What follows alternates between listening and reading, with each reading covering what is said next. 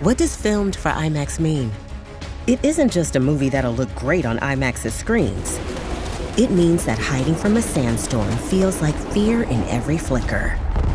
And every triumph is felt in every sound wave. And the things we've only imagined, you can truly experience those too. That's what filmed for IMAX means. Get tickets to experience Dune Part 2 now in IMAX's exclusive expanded aspect ratio. I'd just seen some pictures of Florida and it looked like a completely other planet to me. And it's it seemed so vivid and strange. The dress sense of some of the people who live there and the sort of very vivid blue sky and the palm trees and and it seemed to suit that world of pharma reps who were pushing beyond the boundaries to get what they needed to get.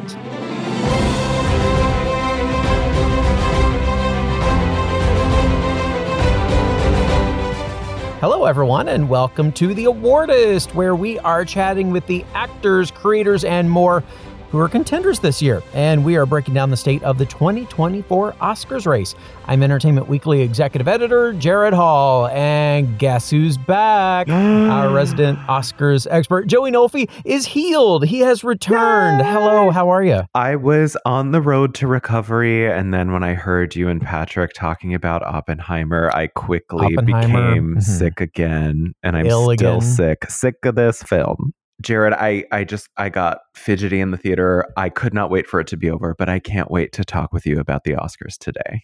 Uh, yeah. So how about this first? Um, I'll tell folks who's on the episode today. Um, this guy has directed some of the biggest movies of recent history from the wizarding world, David Yates. Uh, he helmed the last four Harry Potter movies and all three of the Fantastic Beasts films. And now Yates is going back to his roots uh, with a very personal and stylized story in the world of big pharma uh, for the film Pain Hustlers, which stars Emily Blunt and Chris Evans. Um, this is a Netflix movie. It is inspired by a true story. The company, the drug, and the character names, though, have all been changed. And uh, he dives into all of that and explains how this story is different from others you may have watched in recent years set in the pharma industry. Uh, in my interview with him coming up a little bit later. All right, so with that out of the way, Joey, are you ready for it? Let's get into the biggest movie in all the land right now. Did you like the pun? We're talking about Taylor Swift, the Eras Tour concert film. Um, yeah, you know me. I've got to work in a pun wherever I can. Yes, Dad. Yes, you do. Yes. Does that like does, is that like bad blood for you if I use puns? Oh my god. Okay, well you're referencing okay, so I, I, I will accept this because you are referencing like one of her only songs that I actually enjoy. So I'll allow it. I will allow it. All right, great. Oh, test passed. Um, anyway, so this um, this this concert film, I'm being very uh, careful to call it a concert film because it is not yeah. being uh, classified as a documentary. But folks are chattering online, especially since its debut last oh, weekend, yes, they about are. whether yeah about whether this could be a Best Picture nominee. Uh, I mean, I, I, I'm just gonna let you take it away and break that down for us. yeah, I I remember I I saw something last week. This day should go down in history. Um, it let's just say it deeply disturbed Jared to the core uh, that there was chatter about the Eras Tour film being potentially in the running for Best Picture, and it led to a a very pleasant conversation between us. And were like, these make, were these Swifties saying this? Were these pundits? No, I need to know more. Oh, it was like so I there's a handful of very tuned in Oscar watchers that I have been watching for years uh back in my days of, you know, having my own independent Oscars blog and eh, these were the people who were talking about it and then I started looking into it and I was like, "Oh, there actually are a lot of people that are talking about this." And make no mistake, I am in no way advocating for this film to get a nomination. If we're going to talk about personal preference here, I would prefer to never hear about Taylor Swift ever again. Oh, but people Joseph. think that, oh, she, that's a whole topic for a whole other podcast. But people think or a therapy session the, i'm not sure which i think people who who who are dancing around like the uh, midsummer maypole dance in the theater for the taylor swift Eras Tour are the tour that are the ones that need therapy um, but oh, gosh. people think that because of its sort of business might, Taylor's relevance to the overall Yeah. cultural and pop culture landscape, and her pure economic power as a business in herself, reviving local economies and hospitality Yeah. sectors in every city her tour visits, that this film could be an easy business decision to like shoe in as a best picture nominee and i can see the path i can see people celebrating her direct deal with the theater distributors versus or with the theater uh, companies or the owners instead of the studios as a business decision like lifting her up but there is this weird question of eligibility and right, right. What what do we know from various sources about that? So, our sources tell us that the film is not actually ineligible simply on the merits of it being a quote unquote concert film. Mm-hmm. That if the film is submitted, the branch makes the determination on its eligibility. So, it could, The, the documentary branch does. the documentary branch would. i- you know, we we still have no idea if it was or was not submitted, but if it Right. was, it would be the documentary branch that would be making that determination on whether or not it is eligible because there are certain exceptions that go beyond what is sort of outlined in the academy rules. So we still have no idea what is going on with that, but also the general entry for submissions outside of best documentary feature are uh, slated for November 15th. So the film could be submitted and could technically contend for Best Picture and other categories if it is submitted there. So it's not out of the realm of possibility that just because it couldn't be nominated for documentary feature doesn't mean it can't contend for other things. Right. I but it has to be submitted. So I just I I just don't think at this point it's something to really bet on. I, I Mhm. like Taylor was very hardcore campaigning for the All Too Well short film, and even that couldn't break in to get a nomination, which seemed like a more attainable nod for her. So I don't know. It just depends on if it makes those long lists, I guess, that the Academy usually puts out every year at the end of the year saying these are like the 400 films that are eligible for Best Picture. So we'll see. Yeah, it's it, it it gets really interesting. Like we're saying, seems unlikely, not out of the question. I guess. Uh, I mean, look, I'm not a member of the Academy. I'm not a documentary filmmaker, but I'm sitting here thinking, you know, why does a documentary have to just be something that is like a, a story about a person or an event or a time in history? Because this is documenting her concert. Uh, it is high production value. Uh, you know, a lot went into uh, documenting her Eras tour. So I, I'm looking at it from that perspective. Documentaries, by the way, are called films, and this is a concert film. So I don't know. I um, I, I guess I feel like if it should be anywhere, it should be in the documentary category because it is documenting a live event. Um, but you know, finite Yeah, I- uh, rules, and it gets into you know things that the folks in that branch will, I'm sure, debate if it even gets submitted. Yeah, I guess it's like you can look at it compared to the way that the Emmys or even TV differentiates like docu-series or variety series or reality competition series. I mean, they're they're all real life to a certain extent. They're not scripted to a certain extent, but I think the difference with a concert film is that the con- and that's why I think it's up to the branch to make the determination because there are some concert films like Madonna's Truth or Dare that you I guess you could say is a concert film that definitely leans more into like a behind the scenes unstaged documentary. Same thing with like the Selena Gomez document which actually was by the same filmmaker or like Gaga 5 foot 2 these are films that are documenting music and performances but and also there was like a Jennifer Lopez documentary on HBO a few years ago that I actually thought was really good. Um Beyonce's Homecoming.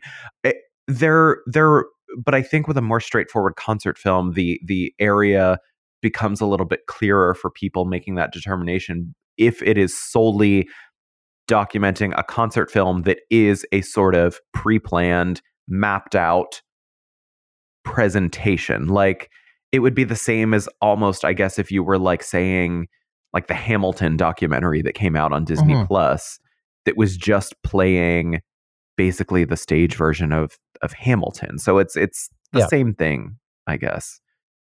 Yeah, yeah, I, am right there with you. Um, well, I mean, I guess the the big takeaway here, or uh, perhaps the the the warning that we should put out is if this film is not nominated, uh, I, I just hope fans shake it off quickly.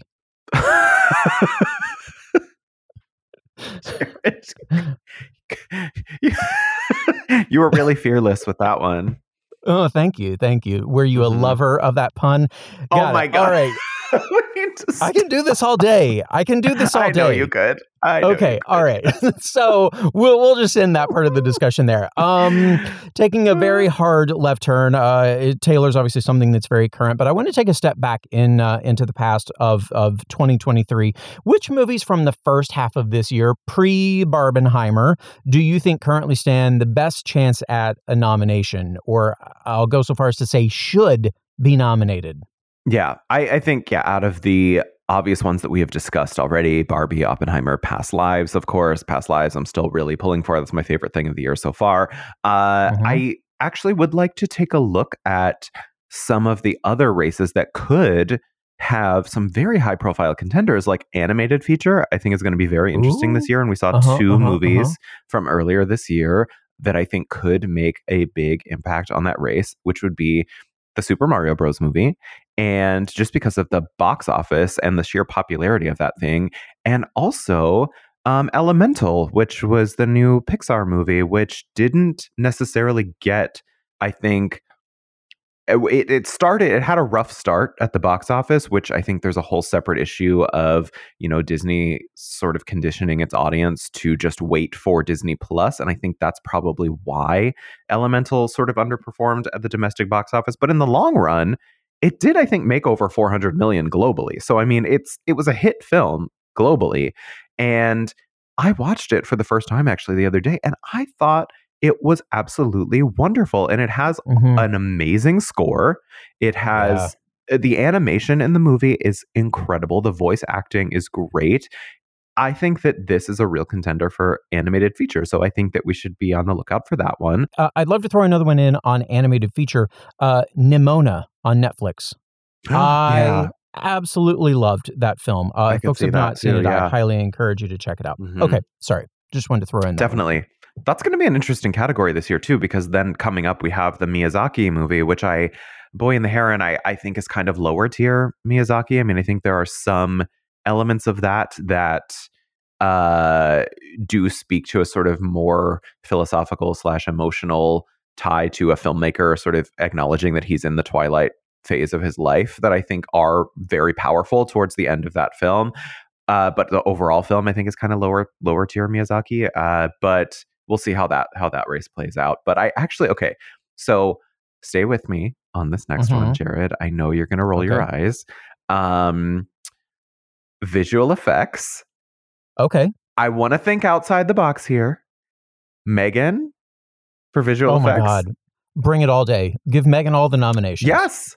I could see it. I, I really, really could see Megan getting a visual effects nomination. Uh, it, I mean, what they had to do, w- combining that dancer's body with the actual Megan uh you know i don't know how Facade, much whatever her yeah. per, yeah.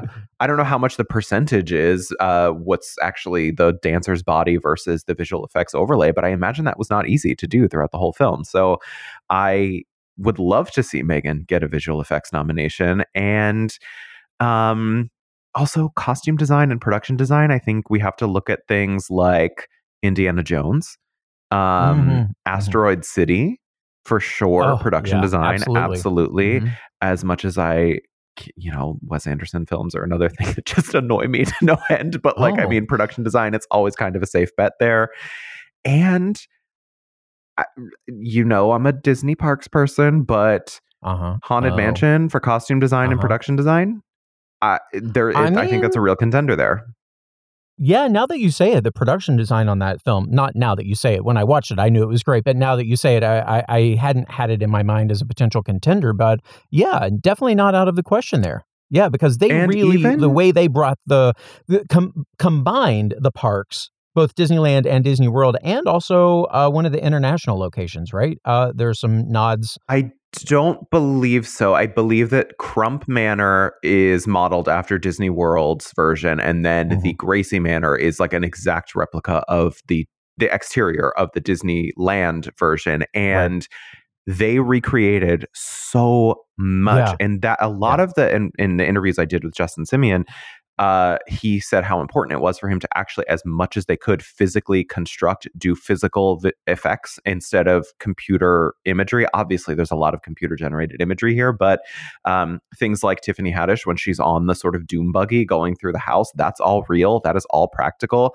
So it was a, um, that's why the budget I think was so high for this movie, and I think it really paid off. That movie is very visually stunning. The even the cinematography in that movie with doing that weird sort of fisheye lens, but it's like kind of ghostly, the paranormal stuff going around all on the, the ends of that uh the frame there. It's just it's a very aesthetically advanced, stunning movie. Um, so I think that Haunted Mansion Disney would be wise to push that in a lot of technical categories because I think it could get nominations.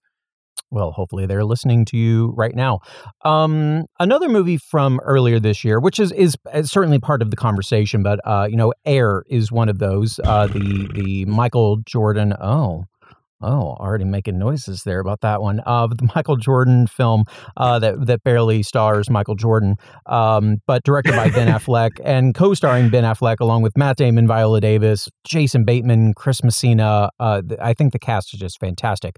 Um, but this week, the Gotham Awards announced that Air uh, will be giving uh, this is a brand new award, the Gotham Visionary Icon and Creator Tribute uh, honor to Ben Affleck. Um, how uh, how significant is this, if at all? I mean, the fact that they created something brand new, and he's They're getting just it. okay. So uh, Ben Affleck shows full feet in a movie for the low ticket price of twelve dollars, and they create an entire category for him at the Gotham Awards. Like this is the Ben Affleck foot fetishist movie, and I.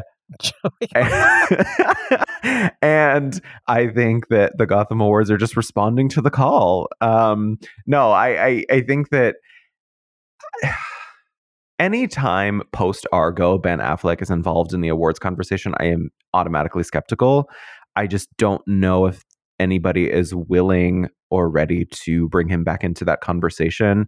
Um, but Air, I think if there's going to be a film to do it, Air feels like it could be the one Wait, with why the why likeliest do you think the potential. he- why do you think the hesitation? Um, just because I think he's, I, I, I mean, I think he's a great filmmaker. I do. I, I think that Argo, though, is my least favorite of his films. I will say, and it's just funny that that's the one that got the most attention. Mm-hmm. I mean, he he's a great filmmaker. I just think that he's seen, it's going the same route as somebody like, I mean, for instance, Jennifer Lopez, um, where people see him as this sort of commercially viable star instead of necessarily a filmmaker who has achieved a lot and uh, has a lot of great accolades to his credit. So I, I just think that maybe they dismiss him sometimes as just being sort of like an A-list Hollywood player. And uh, now that he's gotten his his quote unquote due with Argo, they're kind of like, mm, been there, done that, and they don't feel the need to maybe pay as much attention to something like Air, which did get great Hmm. reviews and he did get Mhm. um, you know, good notices for his work here. So I think you said something interesting uh, when we were talking about this that it feels like maybe it could be a SAG play for the ensemble. I could totally Yeah. see that for sure. Yeah, I think uh, to me that that might be the big and best play for this film uh, because yeah, Yeah, that that yeah. fantastic. Um, I mean, I, I- I'm not discounting it for for Oscars um, because you never know. Sometimes with this voting body, um, you know, they they every now and then like to throw in a little surprise. Um, and and I think this cast is a beloved cast. So uh, I, I think Yeah. it has things going for it in those regards that is going to keep it, uh, you know, in the eyes of the academy. It will remain um, very visible to them uh, for for those reasons. The Gothams are a nice intro to setting the stage for award season. I mean, it's kind of like everybody's excited. We're ready to start handing out Mhm. these awards. And so it's sort of like this signal of the start of things. However, eh, yeah, there there's less direct correlation because of their voting base. So, right. But they have had crossover. I mean, last year, Everything Everywhere All at Once won Best Feature. Two years ago, or three years ago, Nomadland won. Marriage Story has won. Uh, it, Call Me by Your Name. I mean, Moonlight. These are all Oscar-winning films. So yes, there is a direct con- or, or there is a pattern that the mm-hmm. Gothams can maybe signal, but there's no real direct relation just because I think the voting bases are so different. So, yeah, the, the Gothams are definitely something to look out for. Whatever film wins Best Feature, it would be wise to have that film in the conversation for your Best Picture predictions for sure. Yeah. All right. Well, uh, those will be handed out uh, in uh, November, right? So we have a little bit of time uh, yes. still to wait mm-hmm. there. Um, but yeah, for sure, will be interesting to see uh, how they will truly kick off award season uh, in, terms of handing out awards. Um, so I believe all of our main business is behind us then. So, Joey, how about this? We take a quick break, and folks, when we come back, uh, David Yates, my interview with him. Don't go anywhere. The awardist will be right back.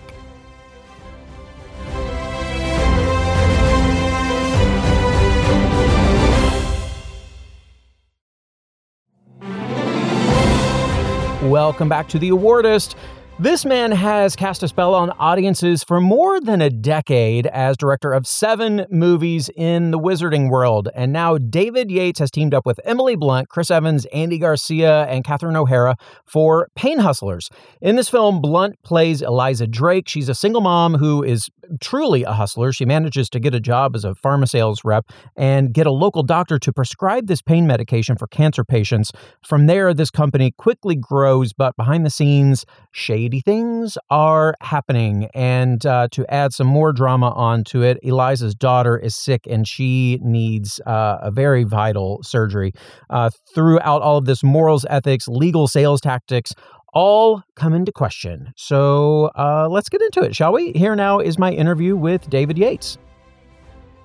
David, here's where I want to start because you have you've made uh, seven movies in the world of, of Harry Potter and the, and the wizarding world. Uh, you you ventured into the jungle for the Legend of Tarzan, um, but Pain Hustlers is so wildly opposite uh, those movies in so many ways. First among them, that there are of course no creatures or spells, or uh, you know a man raised by apes, um, or a ton of visual effects. Was that really intentional on your part? Were you looking for something that was was very rooted in reality and and real life? Not that wizards aren't real life. People will come for me for that statement. Absolutely. You know, I spent such a long time on green screen studios um, yeah. creating these massive environments and these crazy creatures. So um, it was really going back to my roots. It's going way back. So before I was invited into J.K. Rowling's world and and wizards and all, all sorts like that, I I had a period in television. That's what got me on the radar of Hollywood. So all my television work, which was a very diverse body of work for about seven years, which included period dramas and thrillers and and those kind of things. They were they were kind of they brought me to the attention of Hollywood, and there wasn't a visual effects visual effect in sight. And so the the beauty of Pain Hustlers for me was to come back to those roots, to come back to, you know, the most exciting thing in a scene is um, an authentic moment between two actors rather than a big special effect. So it was it was a welcome return to doing things that I'd done a lot of previous to entering the Harry Potter world. Yeah, and of course, there's no shortage of uh, uh, you know drama here uh, even though there are not like i said all, all those other things happening like we've seen those other movies. Um, you know in, in, recent years we've had uh, the the limited series Dopesick uh, also on um, netflix where people will be able to see this is the series uh, painkiller which is more of a fictionalized uh, account mm-hmm. of, of, purdue pharma and, and oxycontin. But pain hustlers your film is inspired i want to emphasize inspired by a true story. The names of the pharma company and, and some people have changed. Um, Insys became Zanna. Uh, even the location changed Arizona to Florida. In the process of those changes, how much did the actual story change?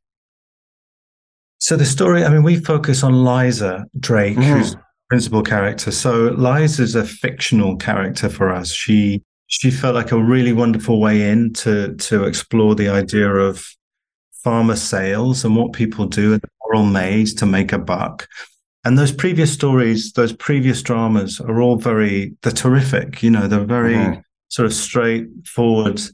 Uh, and they look at so they look at the hierarchy of the story.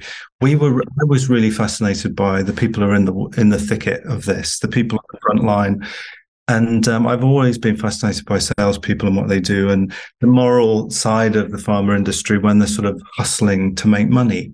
So um, we we we changed elements of the story, are obviously consistent to what Evan Hughes documented in his book. But we we had some, you know, we took some.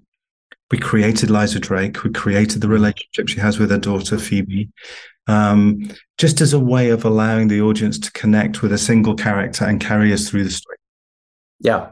Well, uh, you're so right about sales because, gosh, I mean, I growing up, my dad did all kinds of sales. I think I um, got a bit of that that bug too. We did all kinds of fundraisers at school. It was always it was yep. a competition, you know. There's something really exciting about that, um, and I love really how that is uh, you know taken into account here and uh, uh, you know dramatized. Um, as you mentioned, Liza being at the center of this, a single mom who's um, really driven by her by her desperation, by her determination to provide for her daughter. Um, but she's also, I mean, she's full of charm and and street smarts, but she also has some incredible um, business acumen.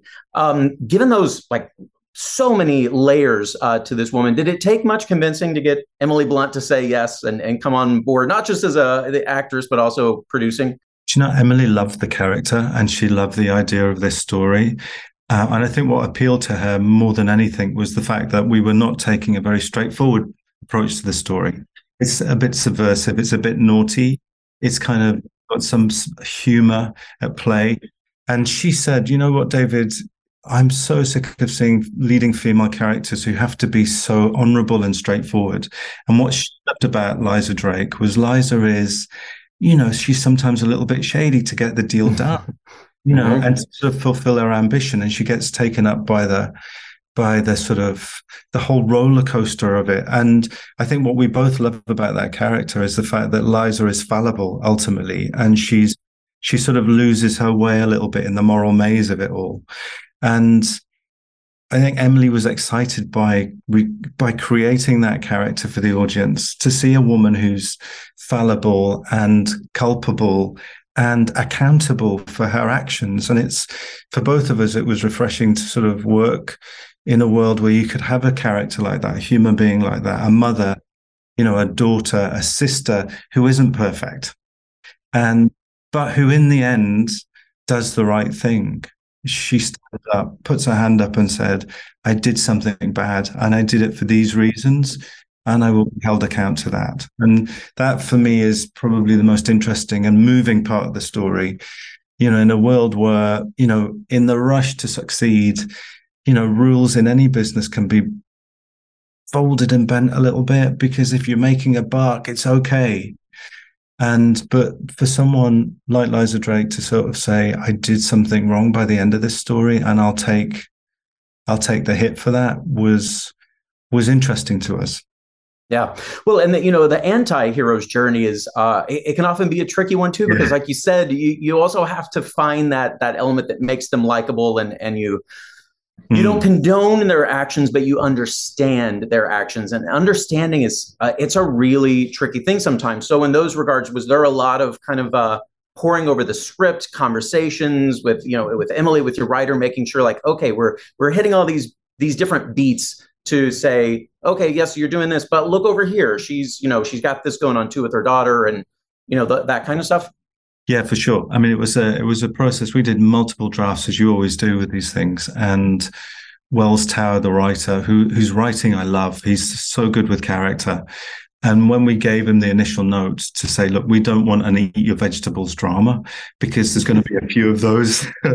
we want we want something that's more playful. And my you know, our, our approach was always let's entertain the audience, let's bring them yeah. along for the ride, let's make it a roller coaster, and yet hopefully still move them by the end and inform them by the end. So it's that tightrope that we were on ultimately. And uh, absolutely, we navigated Emily's arc, Liza Drake's arc very carefully through the story to make sure that the audience could empathize and identify with. It was really interesting. Emily had a really funny story. After we did our very first recruit screening, you know, we show the film to audiences really early just to get a sense of how it's playing. And she was on an aeroplane coming back from Los Angeles to New York. And she she wasn't at the screening. She was just in LA for a bit of business. And anyway, she was getting on board the aircraft and she was getting her bag into a contain into a luggage rack. And this guy came up, someone who worked on the aircraft, said, "Let me lift that up for you." And she popped it. He popped it in for her and said, "Oh, by the way, Liza Drake." And Emily said, "I'm sorry," and he said, "Liza Drake, I saw your film last night at a test screening." wow. And, uh, which is how how fluky is that? And she said, "What was the most amazing thing?" He sort of said to me, "You know, I wouldn't have." I wouldn't have fessed up to what you fessed up to. And he he so identified with the character and he's so connected with her as a real human being. It left a real impression on Emily that somehow um, Liza Drake is kind of there's a bit of all of us in Liza Drake. Ultimately, there's a bit of yeah. we're all fallible, we're all capable of, you know, sort of being pulled the wrong way if we're not careful. And and and this guy who's on the plane lifting our luggage up said, "Look, I, I understand your journey, but I wouldn't have taken the hit for it."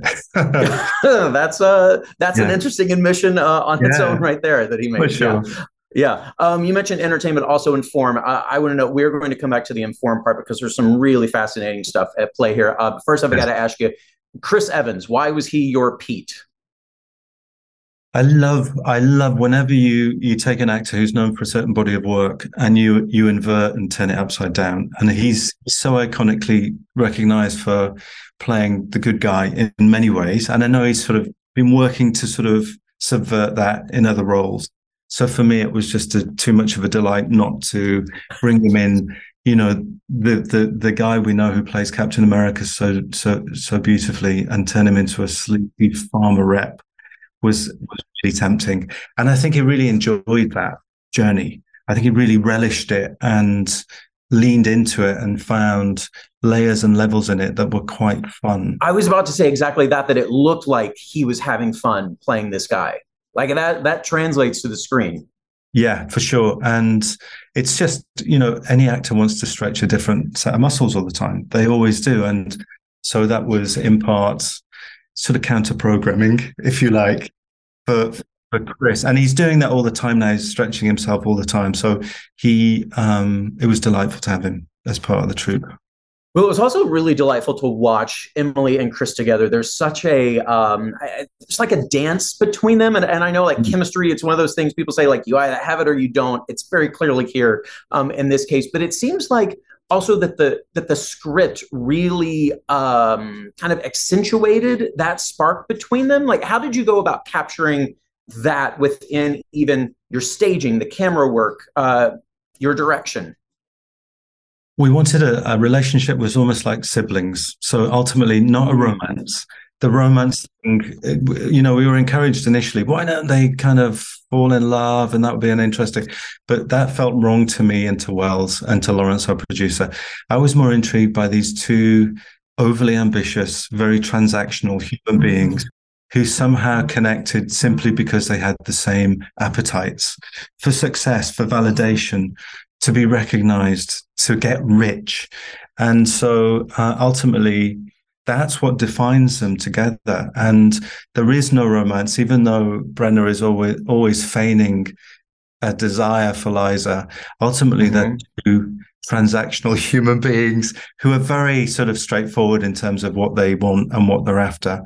And um, and they hit it off pretty well fairly it was all on the page it was easy to find whenever they were together and um yeah i just i just enjoyed the sort of siblingness of the relationship uh, and ultimately how liza betrays him which is a very difficult thing for her to do. Well, it's and I love how that's played with. Uh, you you start to think like, oh, is there going to be something? And then um, a a very small but important scene after he has has made the this kind of offer to her of uh, uh, I don't think you're going to be able to hit these certain sales, but if you do, you can kiss me anywhere on this beautiful body. And what she does then in that moment, which I won't say here and ruin for everyone, but it's uh, it was chef's kiss. I absolutely loved the way that was played. Good. It's Good.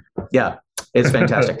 Um, yeah. mentioned uh, that the that the narrative here is set in Florida. How did you uh, intentionally let the location in, in, inform the narrative?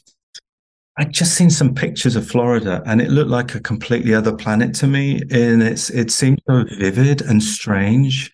The colors, in particular, of the buildings and the sort of the dress sense of some of the people who live there, and the sort of very vivid blue sky and the palm trees, and there was something really sort of slightly playful and broad about the whole world, which I loved. And it seemed to suit that world of pharma reps who were pushing out, you know, pushing beyond the boundaries to get what they needed to get.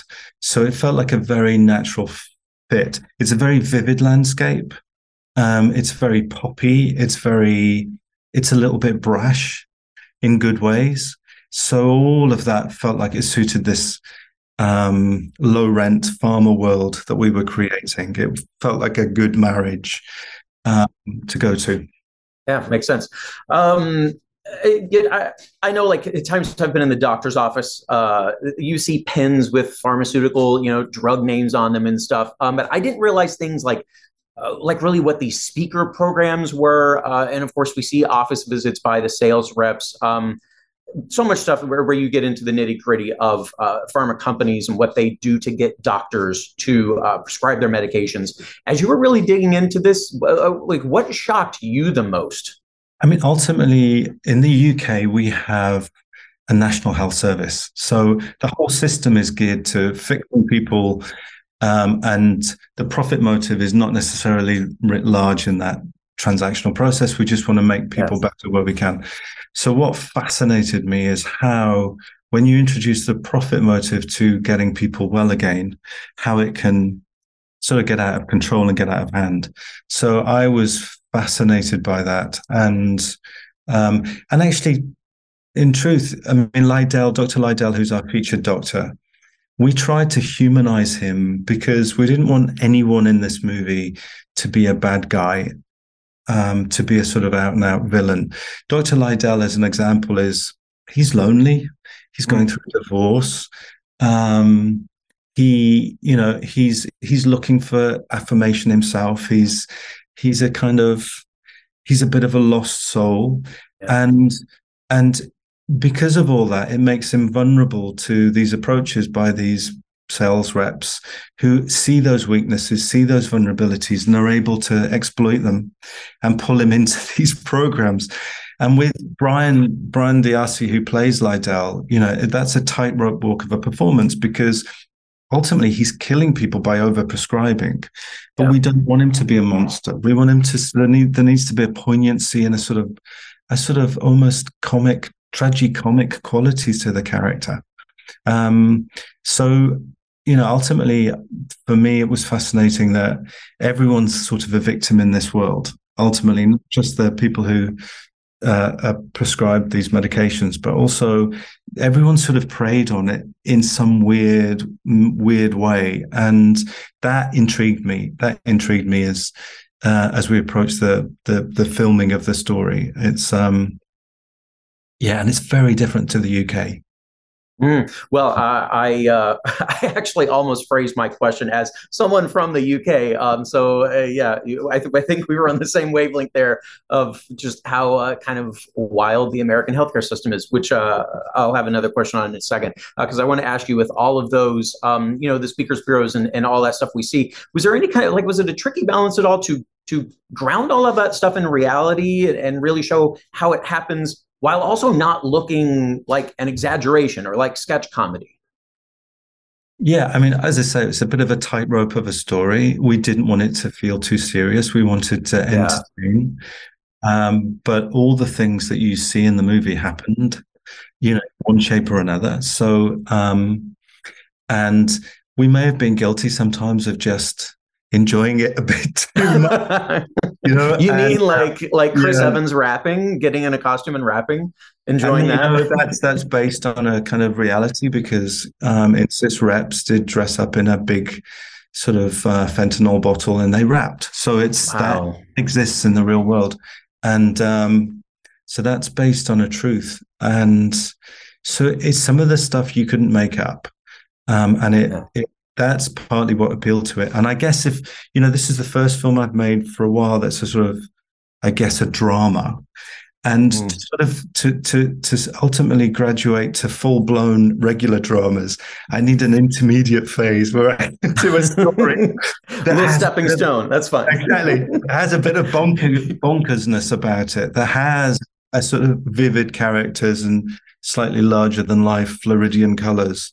Yeah. That's my transitional sort of yeah. get to a sort of I'm sure I'll get to a kitchen sink drama next where everything's a little bit more sort of and, but for this one, I sort of to go from wizards to pharma reps felt like a sort of next step. Uh, no, that much difference. It worked. It worked. Yeah. Um, yeah. I mean, you even kind of have your own Voldemort here with uh, with Andy Garcia's character, so it's it's fine. It, it makes complete sense. Yep. Um, but, but, quickly on that scene where, where Chris is you know performing and rapping, was that? Um, I mean, he looks like he like fully committed and leaned into it. Do you know at all? Was he was he nervous about it? Was he ready for it? Do you know he was? Um, we we we dropped that song on him because the song wasn't quite right. We had, we had a few iterations of the song, and he he should have had three weeks or two weeks to prepare for it. And I, every day I would say, Chris, the song's not ready, and he go, no problem, it's totally fine. And so we get closer and closer to the shoot, and I say the song's not ready. And to the point where 24 hours before we were due to shoot it, I went to his trailer and said, Chris, this song is still not ready. and I go, it's okay, it's okay. So he was extraordinary in terms of he literally learnt the thing overnight, and um, and a real a real you know a real trooper in that sense because we just wanted to get it to an interesting point when he performed it. So we gave it to him really really late. And he was very, and he was literally learning the lines off stage before he came on for that one because we dropped them on him so late. Uh, but he was so grown up about it and so unfazed by that. Someone else, another actor, another movie star could have just said, look, let's shoot it next week, or I'm not doing this anytime, some time to prep it. He was really pragmatic and collaborative and helpful. And he just went on stage and did it. And um, yeah. Yeah. Well, he, he's great in that. Uh, Brian, uh, you mentioned he's he's so great. Andy Garcia um, playing a, a, a, version of the the doctor who founded Insys, uh, but he, he kind of manages to steer clear, at least on paper, of of uh, company operations. Um, Andy's so um, I mean, his, character, of course, he's he's uh, he has grief that he's dealing with, but also I, I, don't know. Do we say OCD? Like there's there's a lot going on with this guy as well that he handles with such a like quiet menace until it kind of starts to unravel. Correct. Yeah, we were we wanted a human being who is not completely all there. He's a little bit sort of unwieldy and a little bit eccentric. Um, and Andy loved that opportunity to just sort of kick around who that character was a wee bit. And we had multiple, multiple takes with Andy where we would get different versions of Jack Neel. And it was part of his process. And I enjoyed the process, watching him work through it, whereby we'd sort of see literally when I edited with Mark Day, my editor, different scenes with Andy in them there were like three or four multiple personalities of Jack Neel. So we sort of built the character through post production from all the wonderful things that Andy did. So he would, there was, and it verged from the uber naturalistic, kind of grounded, rooted, real version of a human being to a total volcano of a, uh, a total narcissist. And he was, a, and he enjoyed giving us those different versions to just say, here's another version, see what you think of this guy. And and out of that, we fashioned the character that you see in the movie, which is a human being, as you said, exactly. He's slightly unpredictable. Um, he's kind of oddly fragile, but he's mm. quite explosive, and people are very wary of him. He's the boss, and people are very, very kind of aware that he's a bit eccentric, and you have to sort of tiptoe around him a wee bit, and he can go off like a volcano at any point. And um, Andy loved doing that. And the lovely thing about Andy is at the end of each shooting day, he could finish at two in the afternoon and we'd still have eight hours of work. Rather than going home to prepare for the next day, he'd come back to set. he'd sit with me by the monitor and we'd talk about movies and we'd talk about mm. the scene and we'd talk about scenes he, he wasn't even in and we'd talk about directing we'd talk about acting and it was it was mm. so lovely to have someone of andy's experience and yeah. kind of curiosity just around to talk movies as we were still working. And i'd say to him there was one night where he finished at four in the afternoon and we were shooting till 12 at night and he stayed till about 11.30 in the evening. And i said andy don't you want to go home? Let's get ready for tomorrow. And he said no i'm cool. I'm happy. I'm here. And he would and it was it was delightful to have him around mm, love that and then catherine o'hara just brings such a different uh a different energy is the word I will use to to the proceedings. Um, was she was she uh, kind of always on the wish list? How did you come to her? Well, she's such a gifted comedian, and given that the tone of the movie um, required that skill set, it was great to have her as part of the troupe and the company. Um, and so she sort of helps enormously bring that element of humor into our story. And again, it, whenever you cast something, you're always looking to bring someone in that people don't expect you know, it's a drama about the opioid crisis. So the last person you'd expect to cast is Catherine O'Hara, possibly. Um, and so it was it was lovely to bring her in and um, and I think she's I, I, I think she's so skilled at comedy and timing. There's a beautiful moment where she dances into shot in front of Andy Garcia at a mm. swimming pool party, and the way she moves is mm. exquisitely mm. Chaplin-esque.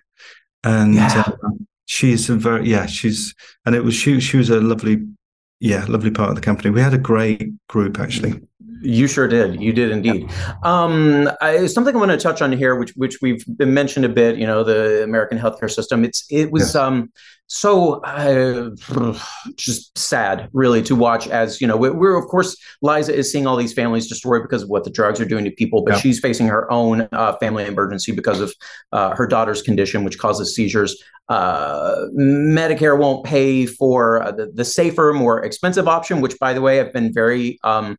Uh, I, have had that procedure, that that through the nose procedure myself. Um, very glad I did not have to have a craniotomy, which is uh, the mm-hmm. other option here. Hmm. Um, I, in building that in, uh, you know, of course, I, I, know that goes to speak to the the dilemma that Liza is in. But um, in terms of kind of you know playing that out and and figuring out what uh, the family situation was going to be, how did how did you land on that specifically? Were there other things you thought about? Yeah, I I um I loved initially before we even started building the script, I was looking for a story about a single mother. I was quite intrigued about building, you know, a, a story, just seeing how a single mum deals with the world, and so that n- inevitably um, sort of fed into the process of developing the story. So um, I, you know, I was brought up by my mum with my dad away quite a bit, and I saw the things she had to go with and deal with, and and I rarely see stories about single mums. So I thought, well, let's celebrate a single mother in all the kind of challenges that they face, and um, so and in terms of the health uh, care story, the that the stuff that Phoebe goes through, we had some really wonderful advice from some proper doctors. And, Chloe, who plays Phoebe, was amazing. She did lots of research at, uh, of her own on that sort of condition and and to the point where the fitting she came into when we were doing rehearsals and she said I've looked into this with my mum. Can I show you what's going to happen and tell me what you think? And um, they they'd known someone who had had this condition and who had fitted and mm. I said oh great just yeah show me Chloe. And I was there with George my DOP and a couple of other people in the crew and she just she went into this moment where she started to fit and we all went oh my god that looks so horrifying and authentic. Um, so we had lots of help um, to contribute to that sort of medical side of the story. Um, and but it was the single mum side of it I liked. I liked the idea that you're dealing with a woman who's sort of looking for looking for affirmation, looking looking to sort of feel like she is someone in the world, but she's kind of fighting on her own. And I like I was just drawn to that element of our story. Um, yeah.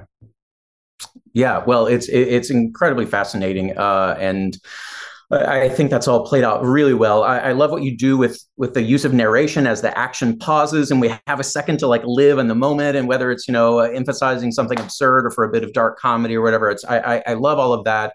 Um, and I think you just strike such a, a, a, kind of a perfect tone here. So congratulations on the film, and uh, highly encourage everyone who has not yet seen it. Uh, highly encourage folks to check out uh, Pain Hustlers on Netflix. David Yates, I thank you so much. Great to see you, mate. Thank you very much. See you soon. Well, uh, yeah, my thanks again to David Yates. Such a such a great guy, and and uh, very nice speaking with him. Um, I gotta say, I really love Emily Blunt in this movie, Joey, and honestly, I love she and Chris Evans together. They have some really great chemistry. Um, that, as you heard us touch on a little bit there, they don't quite go where people might hope or expect it to go. It's more of a uh, brother sister relationship. Um, but she's mm-hmm. great. I love her. I, I, like. I don't think she can do wrong in anything. No, she really can't. I mean, name a bad Emily Blunt performance, it's it's impossible. It's literally impossible. I cannot think of anything. Yeah, we'll s- sit here in silence for five minutes, uh, trying to think of that. Um, I mean, and by the way, uh, one of the the great snubs is that she did not get an Oscar nomination for A Quiet Place. Don't get me started. Yeah, that. that's I truly. I mean, that's one of uh, even among. I think Emily Blunt stands. That is like an underrated performance of hers. I think people again, it's like yeah. this whole well, thing. She won of, the SAG award for it.